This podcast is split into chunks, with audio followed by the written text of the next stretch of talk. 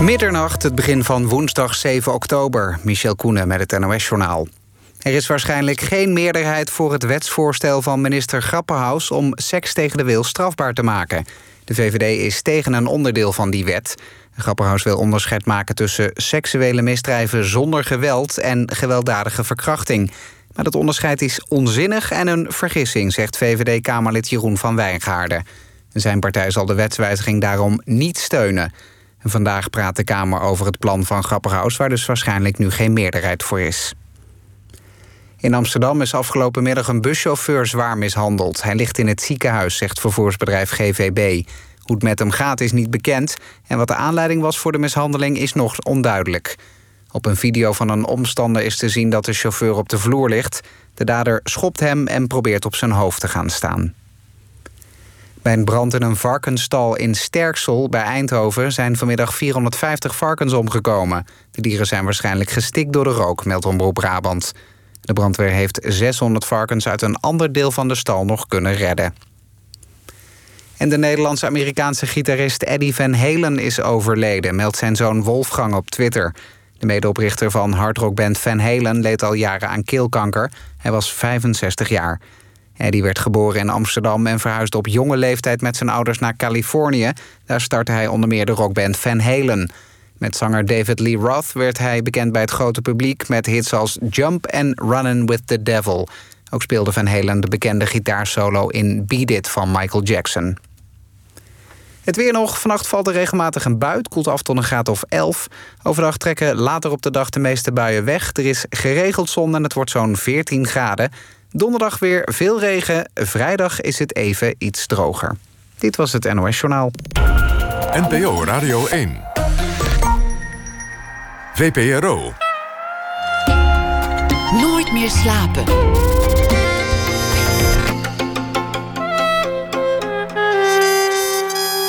Met Pieter van der Wielen.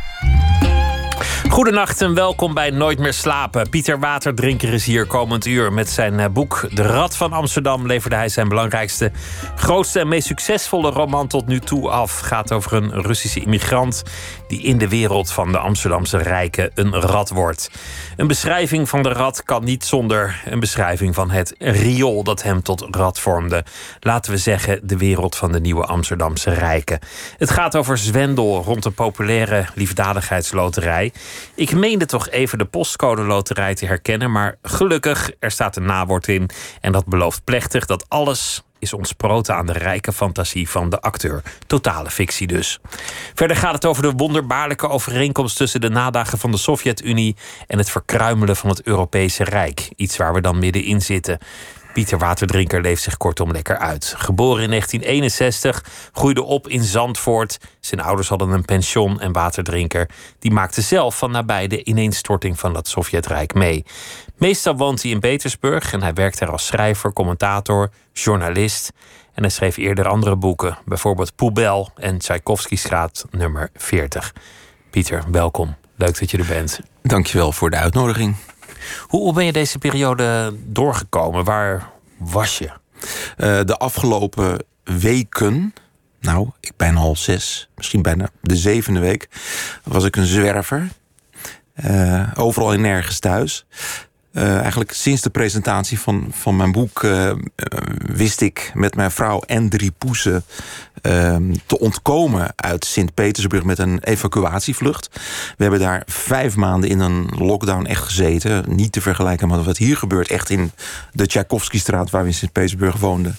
Waren we opgesloten. Af en toe kon ik een wandelingetje maken. Het enige diversie divertissement was de wijnwinkel aan de overkant... die nog, goddank, overbleef, open bleef. En uh, toen wisten we te ontsnappen uh, uh, naar via, naar, naar Parijs. Daar heb ik in een huis gezeten, lange tijd. En tussendoor was ik in Nederland. En nu ben ik ook weer deze twee weken een beetje zwervende geweest door Nederland voor lezingen te houden en dat soort zaken. Dus je leeft eigenlijk al best een tijdje, nu een paar weken uit een tas, uit een koffertje. Juist. Ja. Past ook wel bij je, vind ik. Dat? Uh, ja, want ik heb het de afgelopen kwart eeuw, eigenlijk wel eerder. Ik ben, uh, even, even denken hoor, misschien sinds vijf of 86, nadat ik Russisch en recht had gestudeerd, ben ik eerst naar de Canarische eilanden gegaan. Ik heb daar lange tijd gewerkt in hotels. Toen heb ik op het Spaanse platteland gewoond. Toen was ik weer teruggekeerd naar Nederland in de jaren 80, midden jaren 80.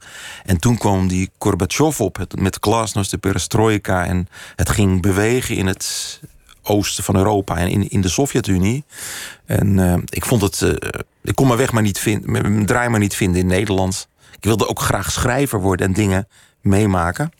En uh, zo ben ik uiteindelijk in de jaren 80, eind jaren 80, in de Sovjet-Unie terechtgekomen. En uh, ja, uh, nou ja, die belevenis heb ik allemaal in mijn vorige roman, die Tchaikovsky Straat 40, beschreven. Hoe, hoe die afgelopen 25 jaar zijn verlopen. Dus ja, ik heb in die periode heel veel, veel uit de koffer geleefd. En de afgelopen 25 jaar bijna als, als correspondent.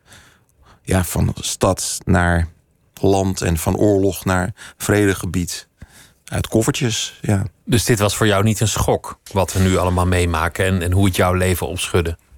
Ja, nou ja, ik, ik kan er persoonlijk over praten. Je kan ook kijken hoe, hoe, hoe, hè, hoe deze. We zitten nu weer tegen de tweede lockdown aan hier, eh, as we speak, op dit moment. In Nederland, in Europa.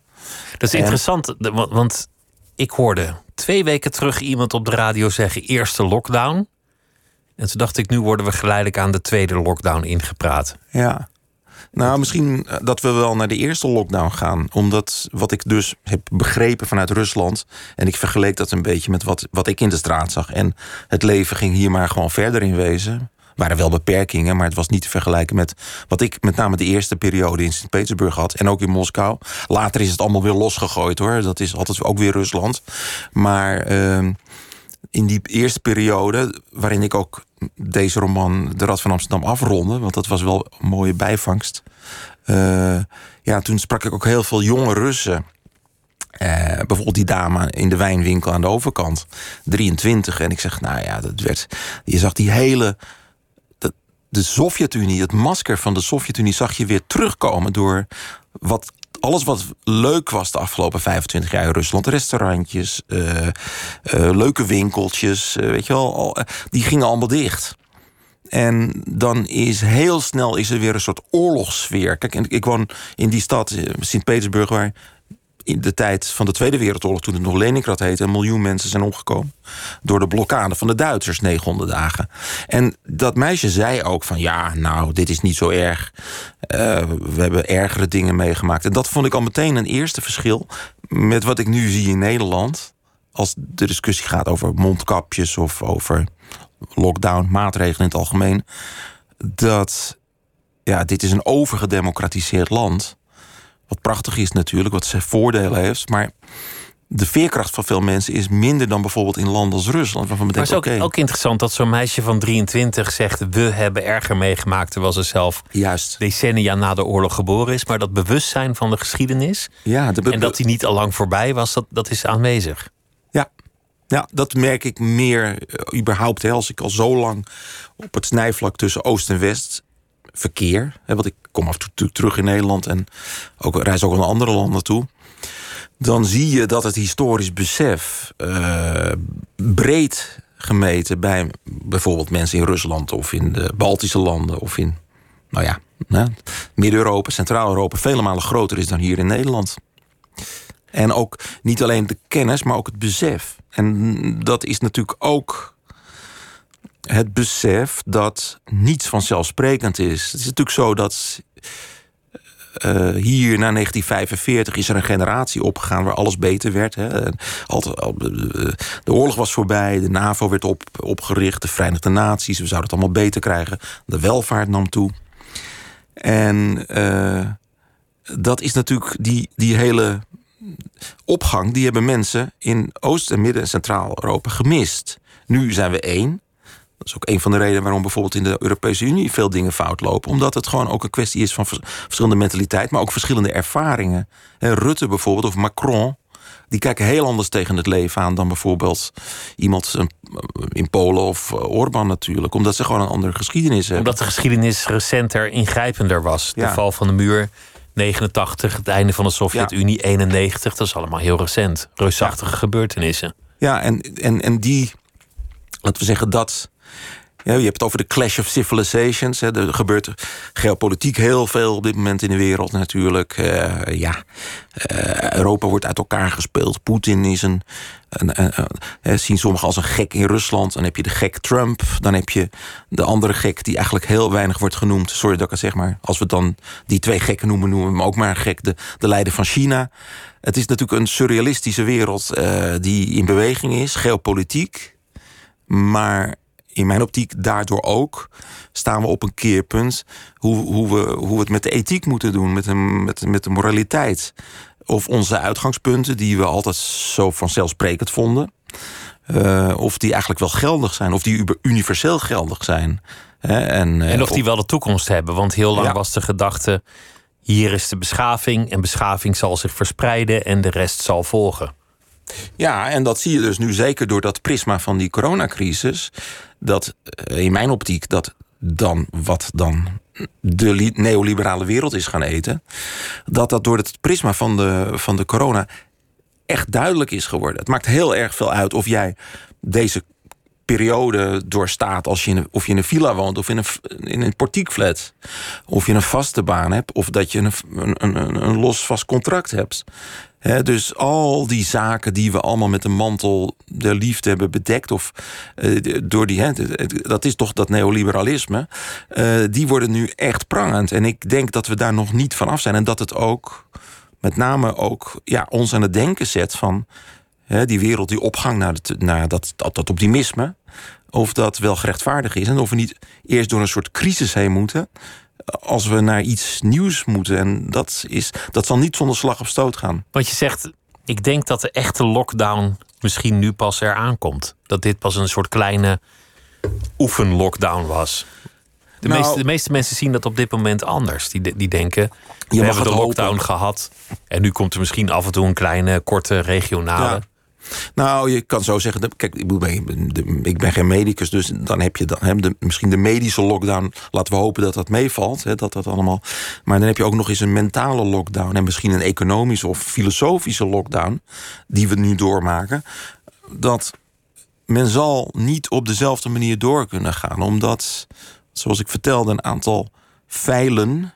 Zaken die niet deugen in ons systeem dat die aan het licht zijn gekomen. En die zullen we moeten redresseren, eh, veranderen. En dat zal ook offers vragen. Hè. Nu vraag je offers aan mensen om thuis te blijven, om afstand te houden, om whatever. Maar ik denk dat als we de uitgangspunten zoals we die hebben geformuleerd met z'n allen in het Westen. Uh, vrijheid, democratie, kansen voor iedereen, zogenaamd. Uh, dat we zien dat dat ook een soort leugen is. En uh, de ja, meeste kom ik levens... bij mijn hoofdpersoon van mijn boek... die, die ja, van dit, de ene leugen je... naar de andere leugen gaat. Ja. Dit, je hebt dit geschreven dan waarschijnlijk... of in ieder geval het laatste stuk tijdens die lockdown in Petersburg? Ja, het, het, boek was al eigenlijk af in de laatste fase. Ik was, um, was bij het boekenbal, dat was begin maart.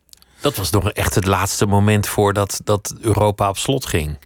Ik kan me nog herinneren ja, dat, dat was een dacht... knuffelavond. Was je er ook in de stad ja, of niet? Ja, ik iedereen, Jan, iedereen stond elkaar te knuffelen ja. en, en af te lebberen. Ja. En, en, de volgende ochtend werd iedereen wakker met een houten kop en dacht: zou, zou dit een kater of corona zijn? Voilà. Want, want schrijvers stellen zich graag een beetje aan, dus die denken dan meteen hypochondrisch. Ja. Nou, dat dat achteraf heb ik gehoord dat heel veel mensen na dat boekenbal ziek zijn geworden. Dat ik niet, maar. Uh, ja, ik ging dus de, de dag na het boekenbal ben ik uh, eerst naar, nou ja, dat ga ik maar niet vertellen, maar de dag daarna ben ik met de trein naar uh, Berlijn gegaan, waar ik lezingen had. En heel veel lezingen werden al meteen afges afgeschaft. Ik ben al meteen benieuwd naar wat je niet gaat vertellen, maar het is boekenbal, dus, dus ik zal niet doorvragen. Nee, oh, ja, dat, het was eigenlijk heel vervelend. Want uh, uh, dat weet ik me ook nog te herinneren. Dat de dag na het boekenbal. Ik heb het ook niet zo laat gemaakt. Want die ochtend ging ik naar een vriend toe. Uh, een dierbare vriend van mij. Die helaas is overleden. Nu Alexander Munninghoff. Die was. Ach, ja. En. en dus met mijn vrouw samen. En dat was de laatste keer dat we hem hebben gezien. Want we konden dus ook niet. of schoon ik plechtig heb beloofd te praten op zijn begrafenis dat had hij me ook gevraagd. Uh, is hij dus uh, overleden in de periode dat wij in uh, Petersburg zaten. En wij konden dus helemaal gewoon het land niet uit. Nog zelfs niet lopend bij wijze van spreken. En eh, ja, toen hebben we de begrafenis dus via de, het wonder van het internet eh, bekeken. Maar dat is bizar hoor. Als je Een goede vriend moet als een, begraven. een of- eh, als een goede vriend moet begraven via internet en. En. eh, hoe heet het? eh, nou ja, dat is zo. en Dus zo dat in die dat was het- periode ja. dat je af en toe nog naar de wijnwinkel kon en verder toch geen kant op kon. Zo, zo kon je dit boek schrijven, waar uiteindelijk ook een pandemie, niet deze, maar toch een gelijkende pandemie in het boek. is Ja, een bijrolletje. Het is een bijrolletje. Het is, Nou ja, eh, vond, ik- gra- vond ik wel geestig. Het is een grappig. kijk, ik zei altijd eh, dat, eh, dat een schrijver. Dat, een schrijver moet helemaal niks natuurlijk. Maar ik vind altijd zo aardig dat als je, als, als je schrijft. En dat zijn ook de schrijvers die ik dan aardig vind. Dat die tegelijkertijd een boek over hun tijd schrijven. En tegelijkertijd een, een tijdloos boek. Eh, en dat, dat, die taak heb, heb ik me steeds meer. Nou ja, taak niet. Dat is gewoon een soort behoefte om dat te doen. Om de tijd te fixeren. Maar op, wel op een manier dat het over honderd jaar ook gelezen kan worden. Niet dat ik de illusie heb dat mijn boeken over honderd jaar gelezen zullen worden. Maar als je nu Madame Bovary pakt. dan ben je meteen in het, in het Parijs of in het Frankrijk van, van, van het eind van de 19e eeuw. Eh, het is een tijdgebonden boek. Maar het gaat ook over Maar het gaat universele over dingen. eeuwige, eh, universele waarden, ja. En, eh, en dus dan hoop ik ook dat, dat dit boek, hebben we althans gepoogd... dat het zowel iets zegt over deze tijd... het heeft ook een commentaar op deze tijd... maar als je dat niet interesseert... dan, dan, dan kan je dat ook nog lezen zonder die, ja, zonder die lens, zou ik maar zeggen. Want, want zelfverrijkende elites zullen er altijd zijn. En, en Ja, mensen die daarin tuurlijk, verzeild ja. raken. Er is niks nieuws onder de zon. Het is allemaal hetzelfde. Opportunisten. Het Ja. zal altijd bestaan. Ja, nou, dat is absoluut waar.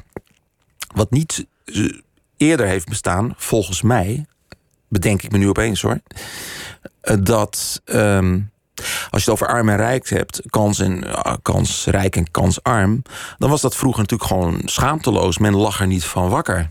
Hè, maar zei gewoon, nou ja, ik bedoel, hè, zeker Jij in de bent 19e arm en ik ben eeuw. rijk. En dat ja, met arm en ik ben rijk. En ik bedoel, in de Dickensiaanse zin, of in de, in de Dostoevskiaanse zin, 19e eeuwse zin zou je kunnen zeggen.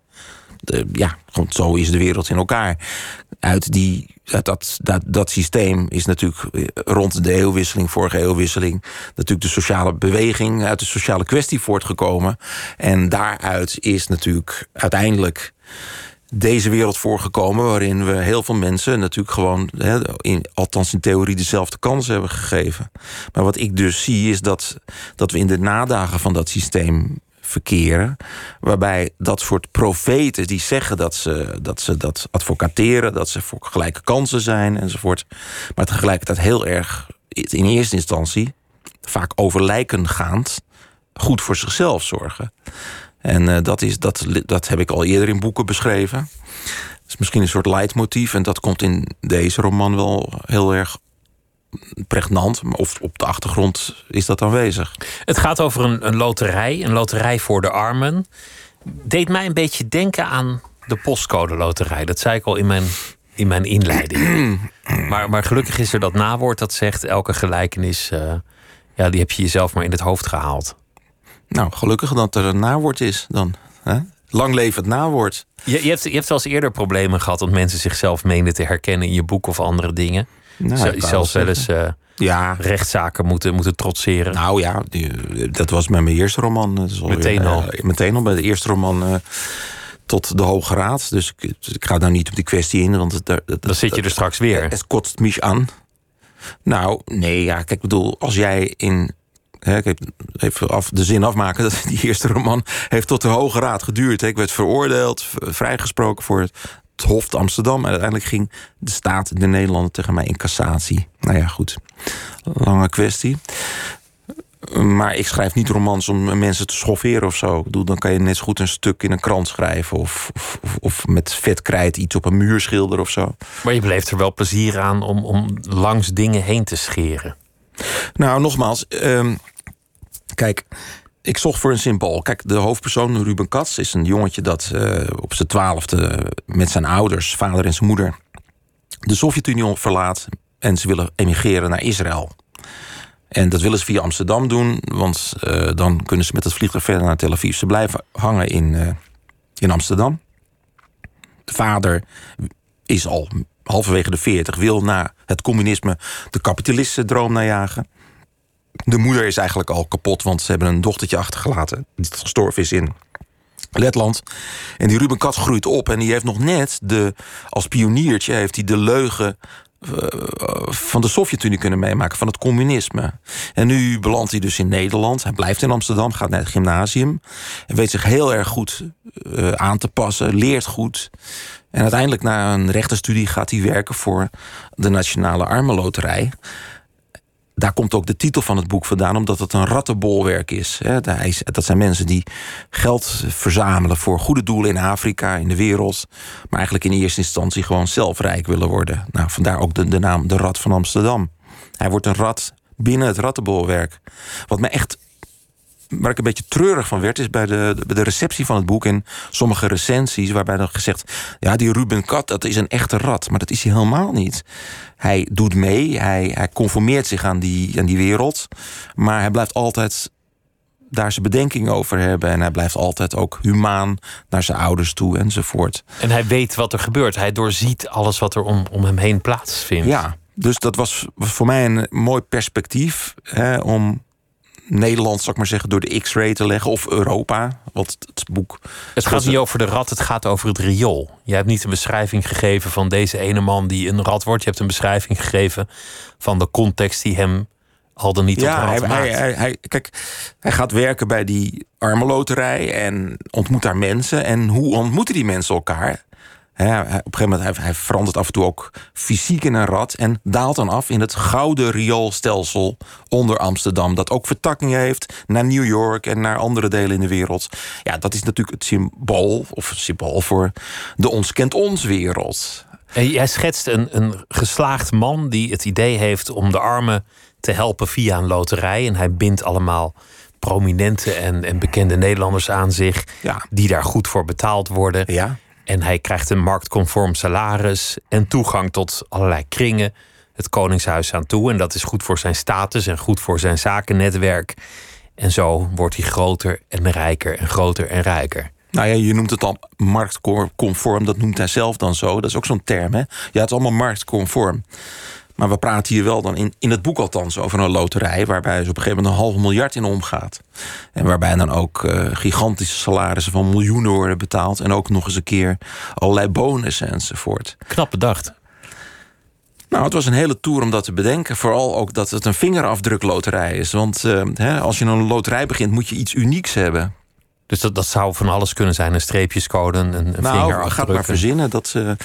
Ik heb er nachten van wakker gelegen om, nou, want alles was al... Hè, je had al, je had al, je had al, al. postcode loterij. Je had al de, de Giro loterij. En uh, je, nou, weet ik veel. Dus, dus ik kwam op het idee van vingerafdruk. Want iedere vingerafdruk is uniek in een mensenleven. Zelfs van een tweeling zijn de vingerafdrukken verschillend. Dus als je een vingerafdruk uh, op een uh, op een lot zet, is dat een uniek lot. Daar kwam, op dat idee kwam ik, dat vond ik wel aardig. Dat, dat beeld wat jij schetst van, van iemand die uit naam van de goede bedoelingen ja. en de naaste liefde zichzelf eigenlijk aan het verrijken is. Dat, dat is. dat is een van de grote factoren in bijvoorbeeld de opkomst van Donald Trump geweest. Dat mensen, Zeker, ja. dat mensen Clinton gewoon niet meer vertrouwden. Want ze dachten, ach ja, daar heb je er weer een. Juist, dat is. Kijk, nu weer hè, met wat er gebeurt. En uh, we weten niet als, als dit wordt uitgezonden of als dit nog eens wordt teruggeluisterd, hoe de wereld eruit ziet. Of Trump een tweede termijn krijgt of niet. Je kan er heel veel dingen van zeggen. En het, kijk, ik, ik denk dat de gekte echt alom in de wereld aanwezig is. Je kan heel lang over Poetin praten, je kan over China praten en over Trump natuurlijk. Maar als, als mensen, wat sommige mensen zeggen, dat hij een monster is, dan is dat in mijn overtuiging dan wel een monster dat zelf gecreëerd is. En zelfs nu, en dat vind ik echt ontstellend, um, dat dat nog door sommige mensen nog steeds niet wordt begrepen. Dat niet wordt, dat niet recht wordt gedaan aan nog steeds aan al die mensen die in mijn optiek hem aan de macht hebben gebracht in een soort wanhoopspoging. Ik bedoel, hoe kan je verpauperd, zonder kansen, een miljardair aan de macht brengen? Dan moet je wel heel erg wanhopig zijn. Maar die mensen zochten naar een stem die in ieder geval in naam of in, in, uh, iets voor hen zou doen.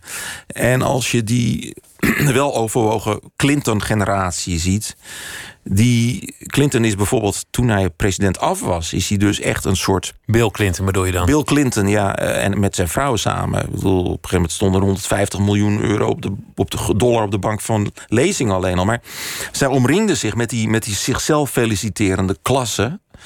Uh, links-liberaal die elkaar allemaal de bal toespeelden en puissant rijk werden. En de Amerikaanse liefdadigheidsindustrie, zou je bijna kunnen zeggen. Ja, die, die, die drijft daarop, hè, van dat goed doen, maar ondertussen wel eerst. Uh, Fundraisers en daar gewoon zaken doen. En, en ja, dat, dat gewoon allemaal, het is allemaal goed als het maar volgens de markt gebeurt.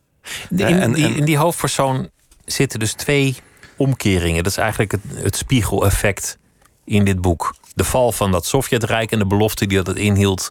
Ja. En dat verkruimelen van dat Europese Rijk. Ja. Die twee die zet je eigenlijk tegen elkaar af.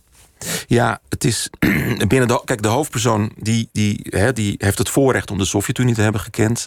Komt in Nederland, pas zich aan. Is eigenlijk een ideale model allochtoon, zou je kunnen zeggen. Als je dat nog mag zeggen. En uh, past zich helemaal aan en dan doorziet hij die leugen. Hij doet eraan mee, maar hij doorziet het.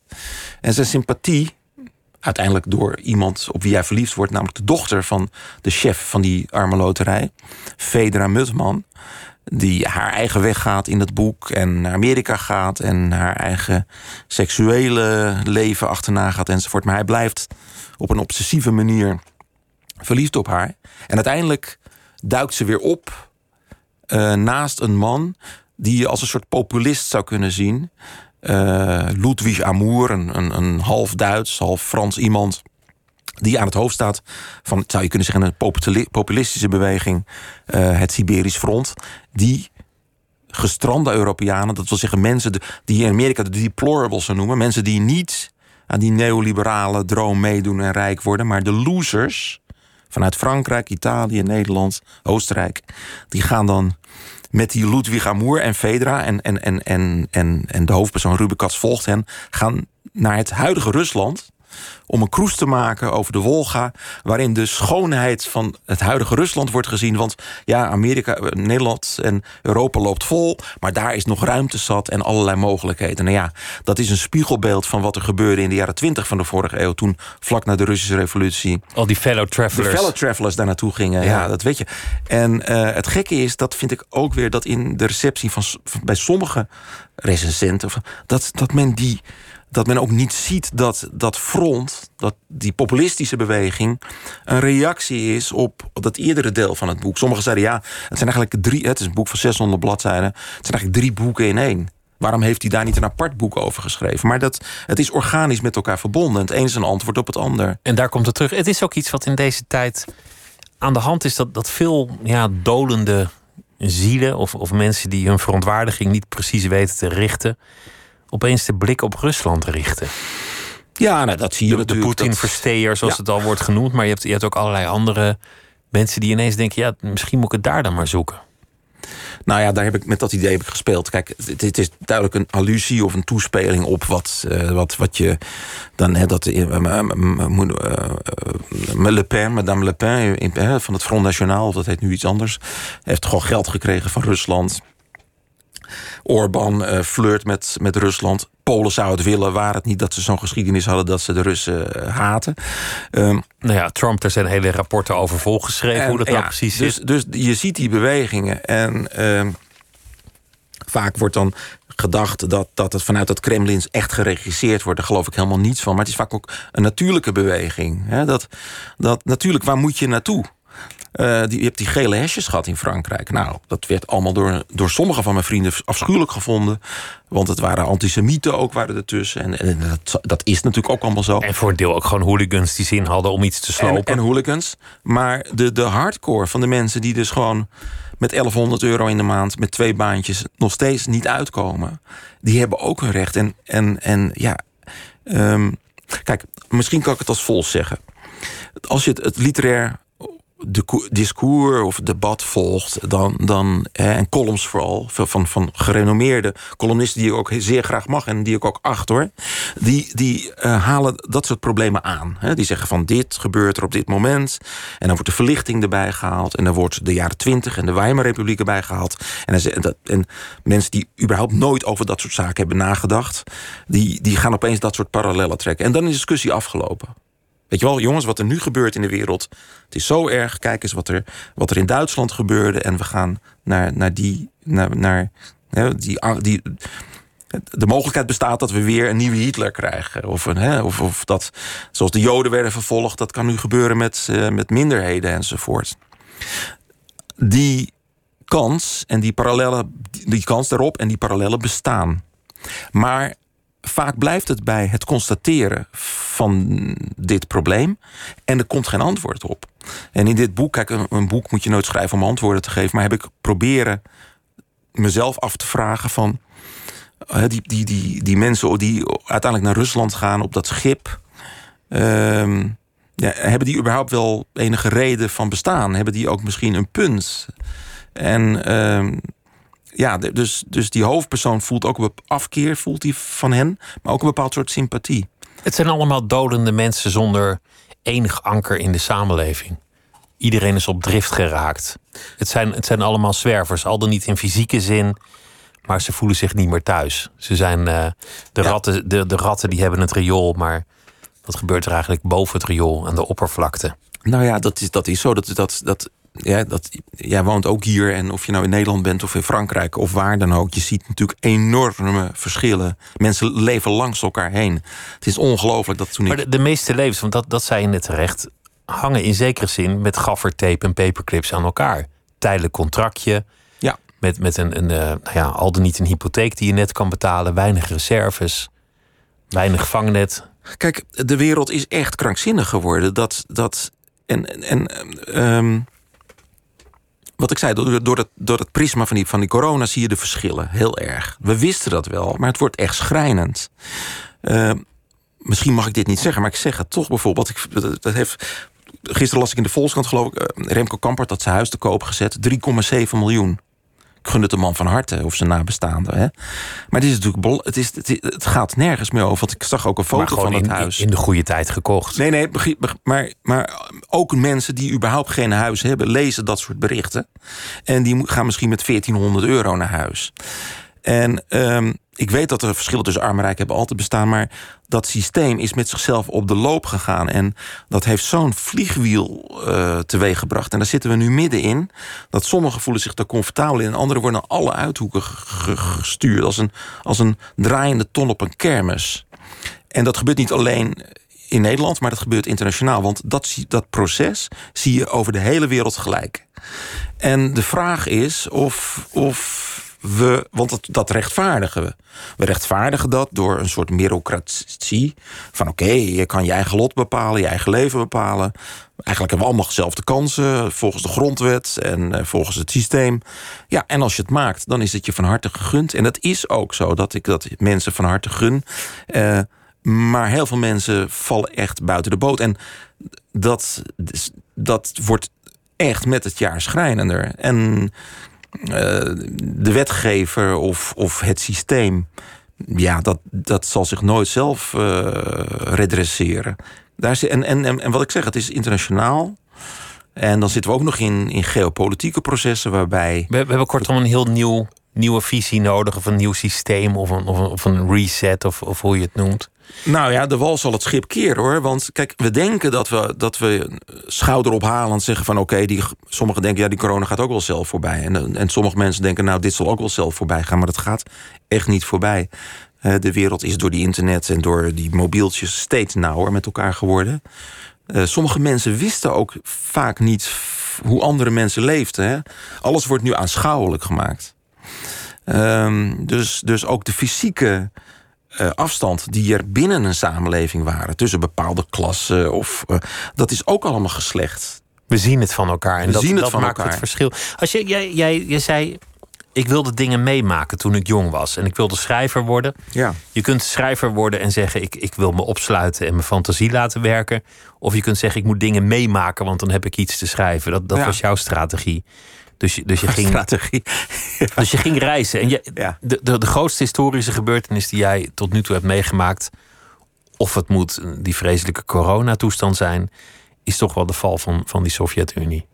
Ja, en alles wat er wat, En alles wat, wat, wat er wat erachter gebeurde natuurlijk. De, Waar, de waar, waar was je, waar was jij toen? En Nou, op het moment van, van de, dat was 91, was ik dus net hier in Nederland terug. Ik was in 89, 90 nog eh, in de Sovjet-Unie. Dus ik heb al die. Eh dat was de, de, de, VPRO toont vanavond en deze week nog een driedelige serie over Poetin, de opkomst van Poetin.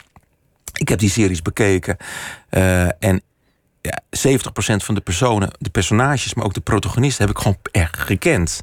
Dus oh, eh, B- B- Boris een van de eerste oligarchen, de man achter Poetin, die later dood is gevonden, gevlucht voor Poetin in zijn landhuis in Escort eh, buiten Londen als miljardair. Ja, die, met die man heb ik een paar keer mee ge- geluncht en gegeten. Eh Boris Nemtsov eh, op de brug van het Kremlin doodgeschoten. Ja, die kende ik nog toen hij gouverneur was in Nizhny Novgorod. En ook later heb ik hem gezien.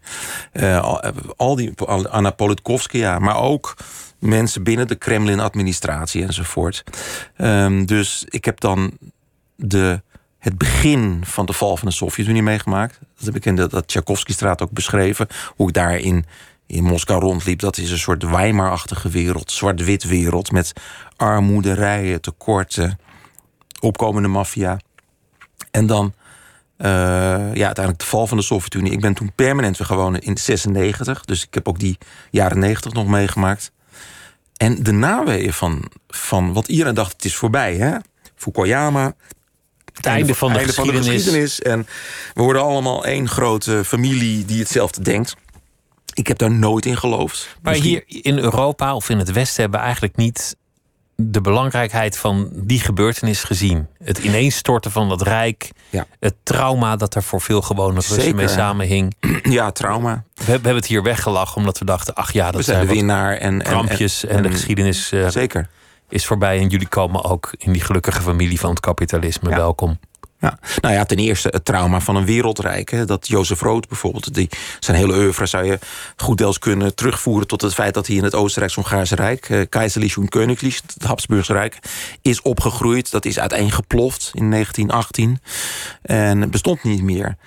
dus de repercussies van, van, een, van het Sovjetrijk, en dat was uh, dat, natuurlijk wa- waren groot. Ehm, en ja, as we speak. Ik bedoel, ik ben in de oorlog in Georgië geweest, eh, de bezetting van de Krim meegemaakt, Oost-Oekraïne meegemaakt.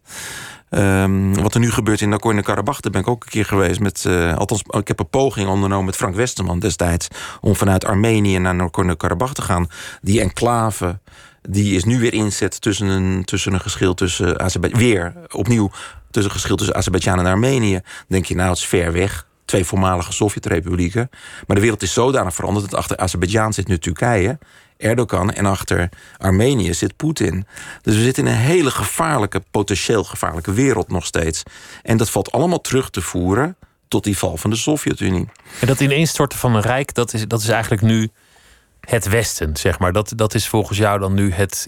Ja, het nou ja, dat is dan. rijk. Dat is dan dat zegt, In de dat roman. Zegt, de roman. Ja, een van die figuren zegt van. Jullie stonden te applaudisseren toen de Sovjet-Unie in 1991 uiteenviel. Want dat vonden jullie goed dat jullie uit elkaar gingen. Terwijl jullie in Europa juist bij elkaar gingen in de Europese Unie. Jullie breiden jezelf uit. De leerstellingen van het communisme, dat, die bleken een leugen te zijn.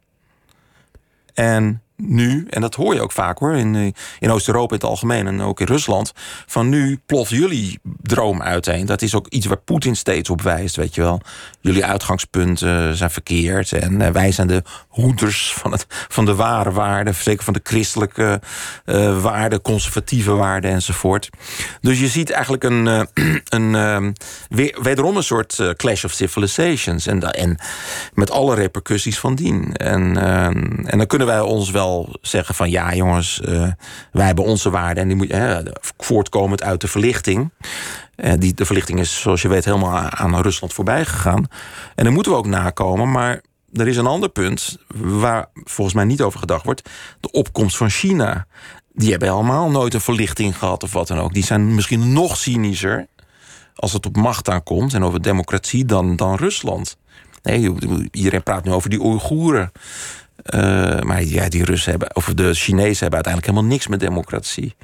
En uh, die uitdagingen of die problemen komen op ons af. En ik vraag me af of wij daar allemaal wel aan weet van hebben. Besef van hebben. We zijn veel meer bezig geweest met de Brexit en met uh, meneer Trump dan met China bijvoorbeeld. En ondertussen uh, zijn die, die Chinezen verder gegaan met het uitbouwen van hun netwerk, van de zijderoute. macht en economische en, macht. En de haven van Piraeus kopen enzovoort. En, en vliegvelden van Toulouse maar, opkopen. Maar je noemt, je noemt mensen die op drift zijn geraakt, die geen anker hebben, niet ideologisch, ja. misschien niet meer gebonden aan een, aan een plek of aan, uh, aan een land. Ja. Zel, zelfs, je zei van ja, ik zwerf al een tijdje vanwege de pandemie. Mhm. Ik vroeg, past dat ook bij je? Voor wie het inschakelt, Pieter Waterdrinker is hier. Schrijver, journalist, woonachtig in Petersburg, maar nu even niet. Schrijver van het boek De Rad van Amsterdam. Opgegroeid voor een deel in een pension in Zandvoort. Dus dat was ook al een wereld van passanten eigenlijk. Ja, ik heb altijd... Mensen met uh, koffer. Er was altijd wel een koffer in de buurt. ja. Had je, had je ja. een eigen kamer eigenlijk? Uh, nou, we, we, hadden een eigen kamer, mijn broertje en ik, boven het pension. En als het dan zomer was, moesten we dat ontruimen. Ja. Dan werd dat verhuurd. dus ja. Daar begon het eigenlijk al. Heb, heb ja. jij veel ankers uitgegooid? Ben je eigenlijk ergens aan gebonden? Aan, aan, een plek, aan een ideologie, aan een land, aan een taal, aan, aan een ja, nou ja, ik, ik, schrijf natuurlijk in het Nederlands, dus sowieso in de Nederlandse taal. Aan de andere kant is het ook wel zo dat, dat ik, ja, als ik nu kijk wat ik allemaal de afgelopen jaren spreek, dan is het van Frans naar Duits, naar Russisch, weet ik veel wat. Uh, dus dan, daar, daar ben ik al zwervend in. En dan ben je weer hier, dan ben je weer daar. Ja, maar ik ben toch niet. Ik voel me toch geen echte zigeuner hoor. Want ik hou heel erg. Ik bedoel. Ik, heb dat, ik woon in Petersburg en daar ben ik aan, geweg, aan gewend en aan de, aan de omgeving. En, uh, en je hecht je aan mensen. Maar het is natuurlijk wel zo dat, dat ik ben eigenlijk nooit alleen. Ik denk dat niemand. Uh, als, je, als je de literatuur ook bij je hebt. Hè, um, dat is ook zo dat heb ik ook wel eens in een boek geschreven. Ik weet niet, misschien in die vorige roman Poubel of hierin, dat weet ik niet. Um, dat als je gewoon kennis hebt, dus, um, dus dingen weet. Dus hè, tegenwoordig zeggen mensen: nee, kinderen hoeven niks meer te leren, want uh, ze kunnen alles opzoeken op het internet.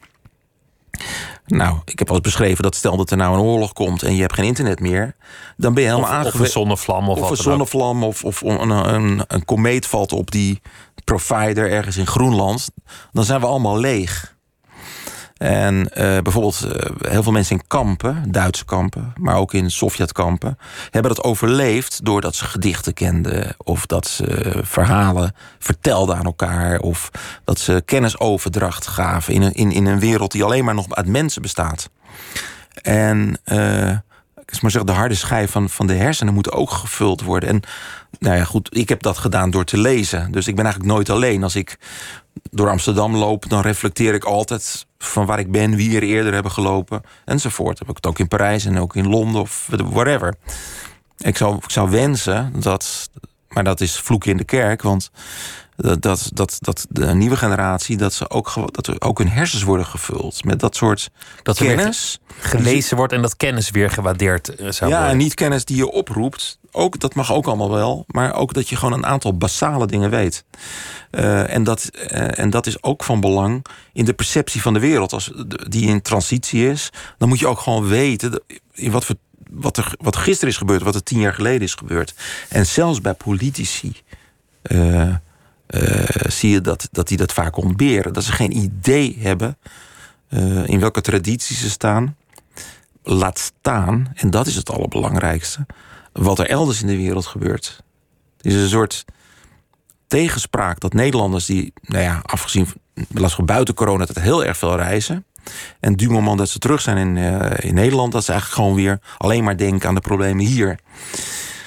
Ja, dat vind ik, dat is een tegenspraak. En uh, we zijn eigenlijk verplicht om wereldburgers te worden. We zijn verplicht om ons te, noem je dat? Uh, te verhouden te, tot de hele wereld. Ja, nou ja. Maar jij verhoudt je ook tot andere tijden. Ik heb het idee dat jij opreist met uh, Chateaubriand of Flaubert. Of Ja. misschien met de grote Russische schrijvers van wel eer. Dat, dat die de hele dag met jou meereizen. En dat je eigenlijk met, met hun in gesprek bent. Wel, wel meer dan met je eigen tijd. Um, Hoezeer je nu ook een analyse geeft van wat er nu aan de hand is in de actualiteit. Je beziet het met enige afstand. Ja, ik kan. nou ja, kijk, um, denk het als je probeert uh, deze tijd te beschrijven, dan moet je sowieso afstand nemen. Dat kon ik heel goed met de hoofdfiguur, want door de ogen van de hoofdfiguur wordt deze tijd beschreven. Dus dat impliceert al een soort afstand. En uh, er is ook een besef dat, dat, dat, je, dat tijden voorbij gaan. Sommige mensen, als, naarmate je jonger bent, denk je alles gebeurt voor het eerst, weet je wel. En, en als je ouder wordt, dat is het voorrecht of misschien de ellende, weet ik niet. Of beide, voorrecht en ellende. Dat je weet dat dingen voorbij gaan. En dat ook een tijdperk voorbij gaat. Uh, dus wat we nu meemaken is, is op een dag voorbij. Alleen, wie beschrijft het? En uh, nogmaals, een, eh, ik zeg altijd, Harry Mulisch zei vroeger, wat is de boodschappen? We zijn jullie boodschappen, jongens, niet. Nou, jij kent die uitspraak. Natuurlijk moeten schrijvers zich nooit met dat soort zaken bezighouden. Maar wat mij met, met, met politieke boodschappen. Maar wat mij wel verbaast, is dat collega-schrijvers, zelfs schrijvers die ik veel beter acht dan, dan ik, zich daar niet aan wagen. Ze, ze, je, je kan prachtige romans schrijven over je eerste liefde. En dat zijn ook vaak de mooiste romans. Maar ik noem maar een boek. Ik heb altijd gelijk van, van, van, van, van Hermans of eigenlijk. Als je ook als je Wolkers kijkt, of ook Reven eigenlijk, die beschreven ook de tijd, hun tijd. Zeker Adrie van der Heijden. Ik heb al eens eerder gezegd dat de advocaat van de Haan, ik heb die tijd meegemaakt, de jaren tachtig, de krakersrellen. Het oproer van Het oproer. en dat, dat, is, dat is heel erg op die tijd geschreven maar daardoor tijdloos. Dus over honderd jaar kan je dat lezen. En dan ben je weer terug in de jaren tachtig. Ook hoe het eruit zag, hoe het rook, hoe Amsterdam vervallen was enzovoort. En uh, dat heb ik met dit boek, Die Rad van Amsterdam, ook geprobeerd. Om deze tijd te fixeren. En dan niet een stad, maar ja, mijn, mijn biotoop is Rusland, Nederland, Europa. Dat is tamelijk ambitieus natuurlijk. Om, maar omdat ik die die, die verwevenheid met elkaar zie van die patronen. En, en uh, dat niet een gebeurtenis alleen maar in Nederland plaatsvindt, maar tegelijkertijd ook in, in, in, dat er iets gebeurt in Rusland of in Frankrijk, Amerika. Nou, dat heb ik dus geprobeerd. En dat is natuurlijk nog groot uitgevallen. En ik zeg ook helemaal niet dat het geslaagd is. Maar het is wel een poging.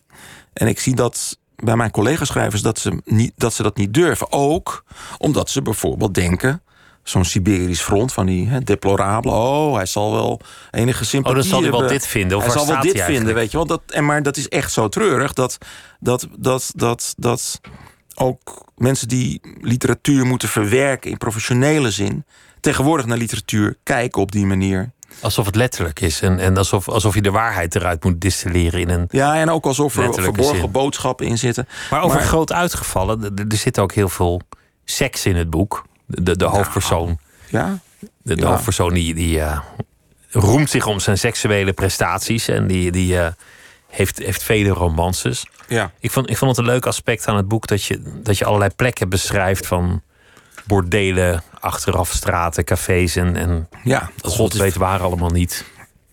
Ja. Je, je hebt de hele wereld er, er geprobeerd in Nou, te hij is- stoppen. de hoofdpersoon is heel erg klein. Hè? Dus, dat, dus nou ja, goed, dat, dat, die, dat grote geslacht van hem, dat moet dat natuurlijk een beetje compenseren. Je moet ook alles niet al te serieus nemen. Je moet ook een beetje plezier in, in een boek er zit ook hebben. een beetje pret in. Ja, dat is, het moet allemaal niet loodzwaar zijn. Dan heb je weer. ehm, dus er is ook heel veel parodie zit erin in het boek. Hè? Het, is een, het is een serieus boek. Het, pro- het probeert serieuze problemen eh, eh, aanschouwelijk te maken. Maar er moet ook een beetje. En ik heb ook geprobeerd een boek, dat probeer ik altijd hoor. Met vaart te schrijven. Ik was vorige, deze week was ik bij Maarten het Hart thuis in, in Warmond. Heb ik thee gedronken. En een glas Chablis. Eh, en eh, hadden het over literatuur. En, en, en, en hij had het gelezen. Hij vond het en, goed. En, en, maar hij zei ook van, en dat ik bij jou ook, dat er vaart in een boek zit. Hè? Er moet ook een beetje divertissement zijn. Dat vind ik ook. Een beetje plezier. Er zit, er zit ook een bepaald soort. Ja, ik weet niet of je het Russische humor moet, moet noemen, maar. Ja, de, de bepaalde lichtheid die, die een Rus kan hebben in het, in het leven. Een, een andere levenshouding dan we in Nederland wellicht altijd om ons heen zien. Je noemt Maarten het Hart. Dat is natuurlijk ook iemand met een, eh, Nou, die is, juist, gereformeerde- die is juist heel erg gereformeerd. met een gereformeerde achtergrond. Maar dit, dit is bij Vlagen het, het tegenovergestelde. Van, eh, laten we het er even van nemen, want je weet nooit wanneer het instort. Ja, dat is zeker zo. Ja, dat, maar dat is, dat is een van de grootste verschillen tussen de westerse wereld en, en de oosterse wereld. En ook, ja, ik noem Russen altijd mediterraan. Want ik heb, eh, Russen lijken meer op Italianen dan op, dan Het is warm, warmbloedig. Een koud Warmbloedig. land, maar warmbloedig. Ja, koud land, maar vanaf mei tot september is het warmer dan hier. Hè. Dat wordt ook vaak vergeten. Dan is het Moskou gewoon de Copacabana. Ehm, maar ehm, dus. Ehm, het is door dat al die cataclysmes, die oorlogen, onderdrukkingen. ehm, nog zo vers in het geheugen. dat men denkt dat het zo voorbij kan zijn. Terwijl hier een generatie aan de, aan de macht is. Ik heb een theorie dat. Je moet je voorstellen, ja, ik ben nou zo oud dat toen ik aan tafel zat vroeger, was de oorlog altijd aanwezig. Mijn vader heeft de hongertochten door, door zijn benen geschoten enzovoort. De oorlog was aanwezig. Nu is een generatie, ook een generatie van schrijvers, voor wie, bij wie de, hun grootvader de oorlog al iets van ver wacht. Dus de herinnering aan leed is totaal verdwenen. En dat is heel erg goed, prachtig. Dat, dat duidt op beschaving. Maar tegelijkertijd is dat ook, houdt het ook een gevaar in. Voor de literatuur is het wel jammer als, als je 60 bladzijden over een gestolen fiets gaat mijmeren. Ja, bijvoorbeeld. Ja. En, en, en ehm, ja, wat moet ik erop zeggen? Ja, dat, nee, maar het kan ook heel mooi zijn hoor, een gestolen fiets. Dus, eh, Nee, ja, tuurlijk, alles kan mooi zijn, Dus, maar- En, ehm, maar ik vind dat, dat. Laten we zo zeggen dat vorig jaar was Huelle Beck hier in Nederland. En ik heb het ge- Hij was een boekenbal, maar ik heb bij mijn uitgever met hem gegeten en gedronken. En ik, ik spreek nog wat Frans, dus ik heb gewoon met hem gesproken. En dan, heb je, dan, praat je met een schrijver die gewoon op een hoger metaniveau nadenkt over literatuur en over zijn betekenis van zijn literatuur. Ook als, je, als hij rokend en met een glas wijn in zijn hand tegen je staat te praten. Bovendien had ik hem al eerder in Moskou ontmoet, dus we kenden elkaar een beetje. Eh, ja, dan heb je totaal ander gesprek over literatuur dan met iemand anders in Nederland. Dat is toch curieus? Want je, want je, je noemt ook ergens weg met de romannetjes. Of pas op voor de romannetjes. Ja, dat zeg ik Het moet wel-. Dat het- zegt de hoofdpersoon. Het, het pers, eh, de hoofdpersoon. Ja. Maar literatuur die nog wel iets zegt over wat het is om in deze tijd te leven. Nou, de, onverplicht... Kijk, eh, Je kan het op verschillende manieren aanvliegen. Ik bedoel, Nabokov die wilde nooit wat met politiek te maken hebben. En, ehm, dus die moeten we dan even vergeten. Maar eh, literatuur is niet alleen maar onverplicht, vind ik. Je moet, het, je moet het zo goed mogelijk proberen te doen. Je moet mensen zien te vermaken. Dat op de eerste plaats, een verhaal te vertellen. Maar als je dan toch iets als je dan toch jezelf serieus neemt, moet er op de een of andere manier een uitspraak zijn over deze tijd. En eh, we zitten nu in een enorme transitie, zoals je vertelde. Er spelen heel veel problemen spelen op. Maar ik zie een soort autocensuur eh, bij, bij, bij, bij, bij, bij schrijvers. Dat ze bepaalde dingen niet eens aandurven. En van wie moet het dan komen? Van de politici? Die weten bij- bijna helemaal niks. Ik bedoel, Weddebeck heeft wel eens gezegd: je moet, de schrijver moet de vinger daar leggen waar het pijn doet. In de rottende sfeer, daar moet die, daar moet die vinger van de Ja. schrijver komen. nou, dat weet hij goed te doen, ja. Keer op keer. Heb ik ook een beetje geprobeerd. Maar ik ga me niet vergelijken met Huellebeck hoor. Maar sommige mensen ze- zien die parallellen wel met de, de poging althans. Ja, heb ik zeker. Hoe, hoe sta je er nu in? Want je zei misschien komt de grootste lockdown al dan niet filosofisch er nu aan. Je bent zelf zwervend. Een tijdje hier, ter, Nou, een tijdje daar. week weer thuis te zijn hoor. Dus eh, ja. Maar, maar heb, je, heb je een positief gemoed? Of, of maakt het jou eigenlijk niet zoveel uit? Positief over het leven zelf? Of Ja, over... he- heb jij die Russische mentaliteit van nou laten we het vieren, want je weet nooit wanneer het instort? Oh ja, maar dat jongen, ja, god, ik zeg, tuurlijk, ik bedoel, ik ben, ik heb zoveel mensen verloren in mijn leven en zoveel, dus ik, ik, ik kan er ook mee ophouden. wel. Ja, maar je kan er ook mee ophouden. Dus ik weet wat wel het voordeel is. Dat vaak was ik daar heel erg depressief over. En ik ben ook soms vaak nog wel neerslachtig hoor. Maar dus aan de ene kant neem ik alles heel serieus. Ook mijn literatuur met name. Ik, ik heb mijn leven er dan opgeofferd. Ik heb in die tijd dat ik daar woon, 24 jaar, heb ik 14 boeken geschreven naast mijn andere werk. Dat doe je niet zomaar. Dat doe je, en zeker niet wat sommige collega's zeggen. Die, de, de- sommige, nou, die ga ik niet eens noemen. Maar ik heb, alleen, ik heb, ik heb mijn leven gegeven om, om aan de literatuur, om, om een wereld op te roepen, om iets over te dragen. Ehm, dat had ik misschien ook niet kunnen doen. Dan had ik misschien veel prettiger geleefd. Dan had ik misschien wel in de Anders rondgelopen. Of uh, naar, in Australië geweest. Of in, in, Indonesië. Al die dingen, die, die genoegens die ik mezelf heb ontzegd. Uh, want ja, literatuur is ook hard werken. Aan de ene kant neem ik het dus heel erg serieus. Aan de andere kant denk ik ook van ja, jongens. Ik neem het eigenlijk helemaal niet zo serieus. Want je weet helaas wat er gebeurt met literatuur en met schrijvers. Dat heb ik in mijn lifetime gezien. Ik we, hebben, we hebben Hermans en al die grootheden zien doodgaan. Maar ook Boudewijn Buug of Martin Bril bijvoorbeeld. Allemaal mensen die heel populair waren. En nu is er een nieuwe generatie aan de macht en niemand kent ze meer. Dat is ook heel erg treurig. En dat zegt ook iets over deze tijd. Dat Mm, ja, dat het niet gekoesterd wordt. Dat het erfgoed is een soort consumptiemiddel met een houdbaarheidsdatum van een week.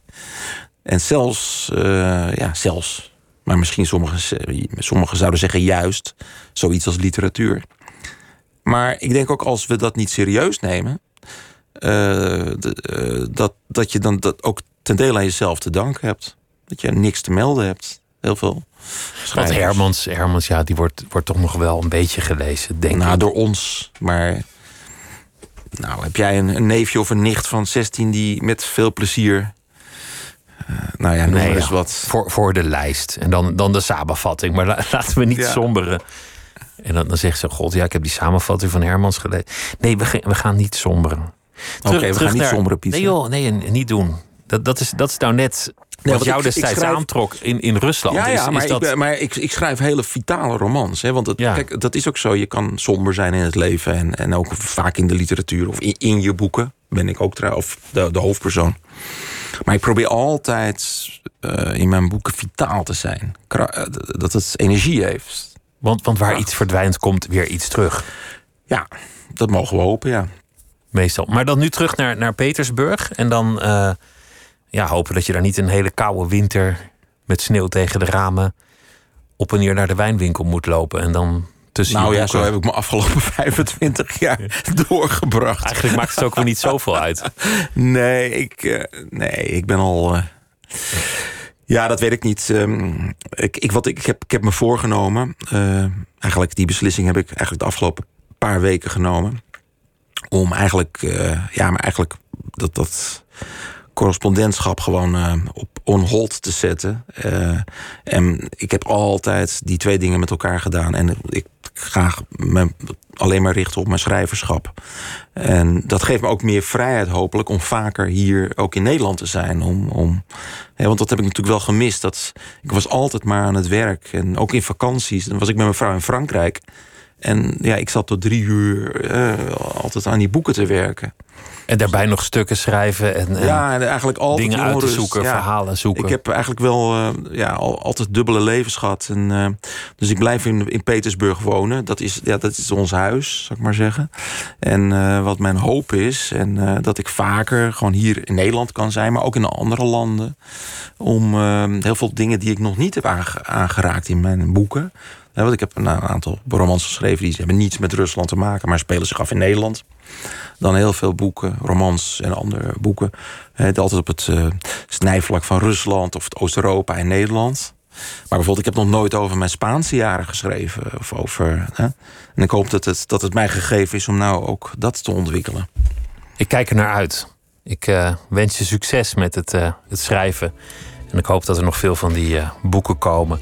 De Rad van Amsterdam heet deze. Pieter Waterdrinker, dank je wel dat je langs wilde komen. Het was een uh, groot genoeg om een uur met je te praten. Dankjewel. Alweer een uur voorbij. Dankjewel, Pieter. Het vliegt. Morgen is Joël Broekaart hier. Die heeft een theatervoorstelling over eten, over koken en alles wat daarmee samenhangt. En zometeen op deze zender Miss Podcast. Een hele goede nacht.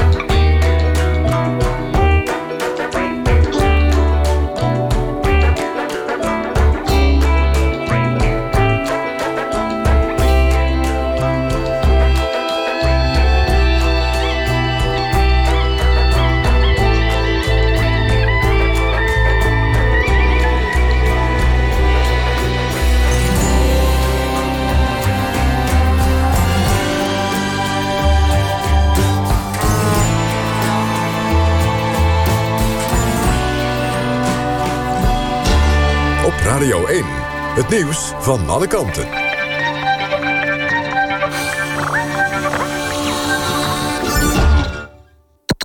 NPO Radio 1.